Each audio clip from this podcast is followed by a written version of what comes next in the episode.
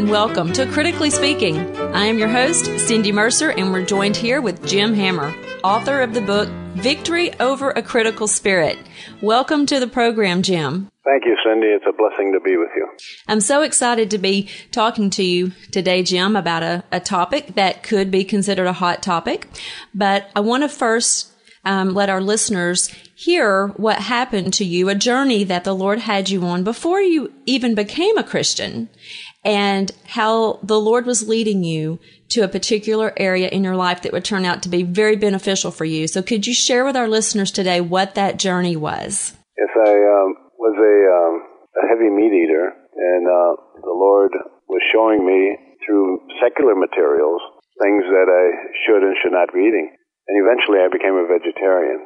It was like six years before I even became a Christian, before I even opened a Bible, that I was basically a vegetarian. And then the um, first thing I noticed, one of the first things I noticed was that the first two diets that were given to man right in the Garden of Eden were vegetarian diets. And we're not going to be eating meat in heaven or in the earth made new, so why not in between? And I found it to be a very healthier way of of uh, eating.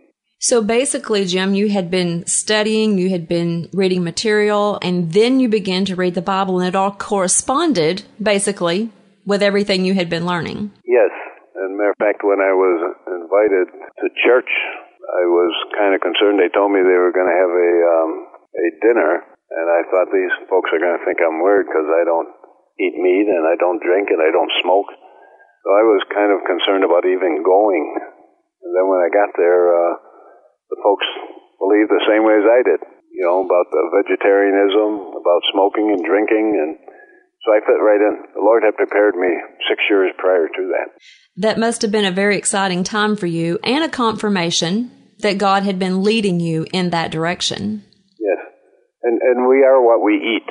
If we put things into our body that are not healthy for us, uh, and you can find it in secular materials. You can find it in the Bible what the, what we should and should not eat. Uh, we put all this stuff, it's like putting uh, diesel fuel in a car that's supposed to have uh, gasoline. We're not going to run properly. Absolutely. Now, Jim, I want to ask you a question. Uh, like I said, you've been a Christian for over 30 years and the Lord's led you down many paths and many, many wonderful things that have changed your life for the better. And so here you are excited. You've now found a church that matches what you have been learning in the Bible and, and other materials. But I have to ask you a very pointed question. Can this issue of the health message, can it become a, a point, a point of contention rather, in this issue of a critical spirit? You know, in doing the research for this uh, book, I talked to many pastors and asked them, you know, what is the biggest source of contention within the church? And everyone said it was over food, mm. over diet. And that, uh, you know, we believe in being healthy. The Lord wants us to be healthy. We have a health message that proclaims a, a health, healthy way of, of eating and, uh, and a healthy way of life but it's something that the Holy Spirit will lead us into. And as we allow the Holy Spirit to lead folks instead of we think we have to straighten everybody out, what happens is the health message, when we do not understand it properly, it becomes a source of contention. Mm-hmm. And it actually then, with people that are not balanced, becomes the, the gospel. And the health message uh, cannot be the gospel. The, the Christ and Christ crucified is the gospel message. Amen. And the health message is just uh, secondary to that. And it really is all about Jesus, Jim. And I think that it's important to remember as we look at this in a very balanced approach. There's a phrase I love to say. Someone shared it with me many years ago.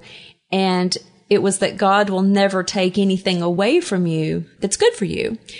And if we can look at this through balanced glasses and we keep Jesus the, the primary focus, this can be a wonderful addition to the gospel. That's right. You know, and, and our diet is between us and the Lord. Our, our diet isn't between you, Cindy, and myself and the Lord. It's between me and the Lord, and the Lord is going to show us. He's going to show, uh, just like He showed me. There's no doubt in my mind that the Holy Spirit is working with every human being that has not rejected Him. Yes. And He's going to step by step by step going to bring them uh, into the relationship with Christ. And that's what it's about. It's the relationship with Christ. It's all about Jesus. And the, and the Holy Spirit will bring us. That's his job, and he does it very well. Why would we want to interfere with the work of the Holy Spirit? Yes. I mean, there's no use in us avoiding the issue here that we've all probably been in some situations at church, at a fellowship dinner or a, a gathering for the church where, you know, maybe somebody brings something that we don't think they should have there. And, you know, there's ways to deal with that. Do you agree? Yes. You know, I prefer a, a vegan diet. But if somebody brings something to church, or even if I'm invited to their home, that is and it's a place before me, something that I wouldn't prepare for myself. I would I would take of it just to not offend the person that has brought the dish to church or when invited to somebody's house. You know, and I think of the um, text in Romans 14 verses 15 and 16. If your brother is grieved because of your food, you are no longer walking in love. Do not destroy with your food for the one whom Christ died. Therefore, do not let your good be spoken of as evil. In my early um, experience with, um, you know, in the secular material I was reading, I offended many people. You know, I, I think of um, one person in particular. When we would invite people to come to the home and they would bring something with them, I can remember a box of crackers this well, one person brought. And uh, she uh, while she was still in the doorway, I had this box of crackers in my hand, reading the ingredients, and to see if it was okay for her to bring it into the house. Wow. So, so to speak. And I think of, I think back at it now, and I'm, I'm thankful that uh, the Lord impressed me. You better apologize to this woman for, uh, for, for what you did, and, and I have. But uh, you know, that's how extreme we can get, how unbalanced we can get. When um, you know, here we invite people to our home and before they even enter the enter the home, we're checking out what they brought to to eat. You know, just um, it's just not what the love of Christ is about. And I have eaten many things that I should not have eaten. So I, I'm really not as I still am concerned about what I eat, but I'm not going to be so overly concerned that I'm going to offend somebody. There's no doubt that there's been a many a comment made, a gesture, and actually often no words have to be spoken. Like you said, just the the way we glance at something or an eyebrow raised or yeah. something like that, we don't realize how insensitive we become. I really don't think we mean to. I mean, honestly, I think we're just, we're doing the best we can and we're all in a, it's a process. You know, we're all growing and we're all learning. There's no doubt that the health message has been a blessing to me and my husband's life. It's changed our life dramatically. But I don't want that to be what people, I want them to see that, but I shouldn't have to say a thing or do anything. It should be that Jesus is what they see in me. And then they can learn these other things as we go.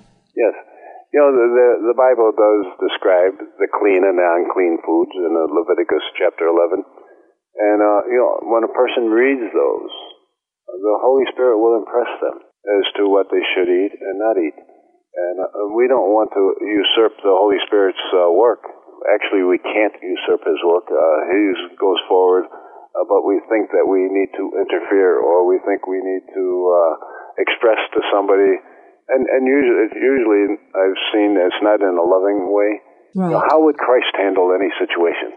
Absolutely. Uh, and and that's what has to be foremost in our mind. Not only how would Christ handle it, but how would he say it? You know, mm. would he uh, be very uh, demanding and critical? Uh, the critical spirit comes from from the enemy. You know, I can't see uh, and and I I shouldn't say I can't see anything in the Word of God that um, uh, where Christ was critical, but he did uh, call the religious leaders to task. But what we have to remember is that he was willing to die for those same religious leaders, and he was ready to actually give up heaven itself that they could be there. And when we have that type of spirit, then yes, we can say a word, but when we do say a word, it's going to be in a loving, tender, merciful way. Amen. And I think throughout a lot of the conversations we've already had about the critical spirit, dealing with many other topics, it's, it's that going to the extreme. And I think that applies specifically to this topic, criticism when it comes to, you know, the health message. We just don't want that to replace the gospel. We want the gospel to stand alone and, and not make those stabbing comments to people. I've talked to many people myself personally that actually have never been back to church because a hurtful word was said. Yes. Um, it's not, it's, it's how it was said often. It's not most of the time what is said. It's how we say it with criticism dripping off of our lips. Yes. And, you know, I, I know people that uh, others avoid just because of their attitude and, and yourself. Cindy, Absolutely. wouldn't you rather be around people that are uplifting and encouraging rather Every than day. people that are negative and, and trying to uh, tear others down? Absolutely would. You know, as a matter of fact, I, when I'm around people that are very critical, when we part, I said, okay, now you can talk about me. There you go. Because if they're talking about everybody else, they're going to be talking about you too.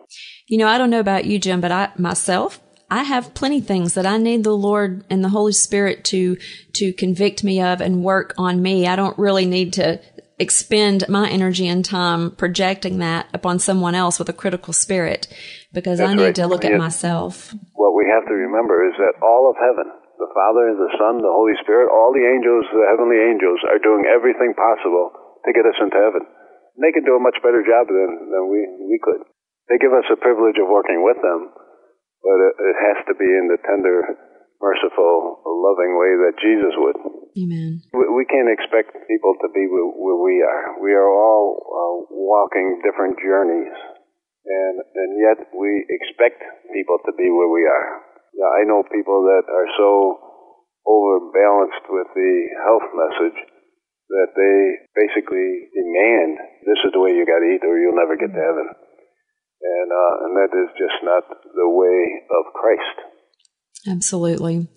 You know, I think it would be appropriate right now to insert um, a beautiful and thoughtful quote from Steps to Christ. It says, If we thought and talked more of Jesus and less of self or others, we should have more of his presence. Isn't that a beautiful thought to wrap your mind around? It is, and and that's what we have to keep in mind. You know, uh, a few years back they had this uh, WWJD. What would Jesus do? Yes. And that's what we have to keep in our, our mind. What would Jesus do? Well, how would Jesus say this? Everything that we think and say and do, you know, has to be centered in Christ. Every time. Yes, if it's not, we're heading in the wrong direction, and we don't even know it. The gospel message has to be in the forefront, and that is Christ and Him crucified. Jim, guess what? It's time to go. Yes, Jim, we are out of time for today. I'm your host, Cindy Mercer, and we want to invite our listeners to come back where we will be talking with Jim Hammer, author of the book Victory Over Critical Spirit, where we will continue talking about ways we can have that victory. God bless you and have a wonderful day. If you would like more information about Critically Speaking, contact Three Angels Broadcasting Network at 618 627 4651 or email us through our website at 3abn.org.